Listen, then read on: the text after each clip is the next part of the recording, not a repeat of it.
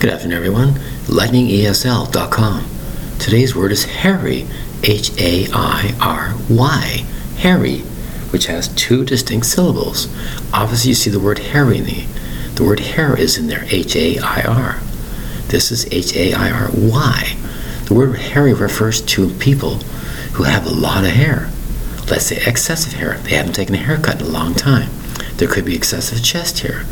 Excessive chest hair, excessive hair coming out of the nose, it's very hairy.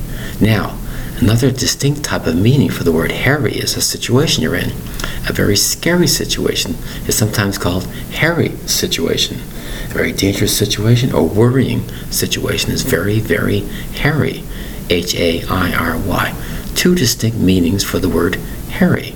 Two syllables, H A I R Y. The word is hairy. Thank you very much for your time. Bye bye.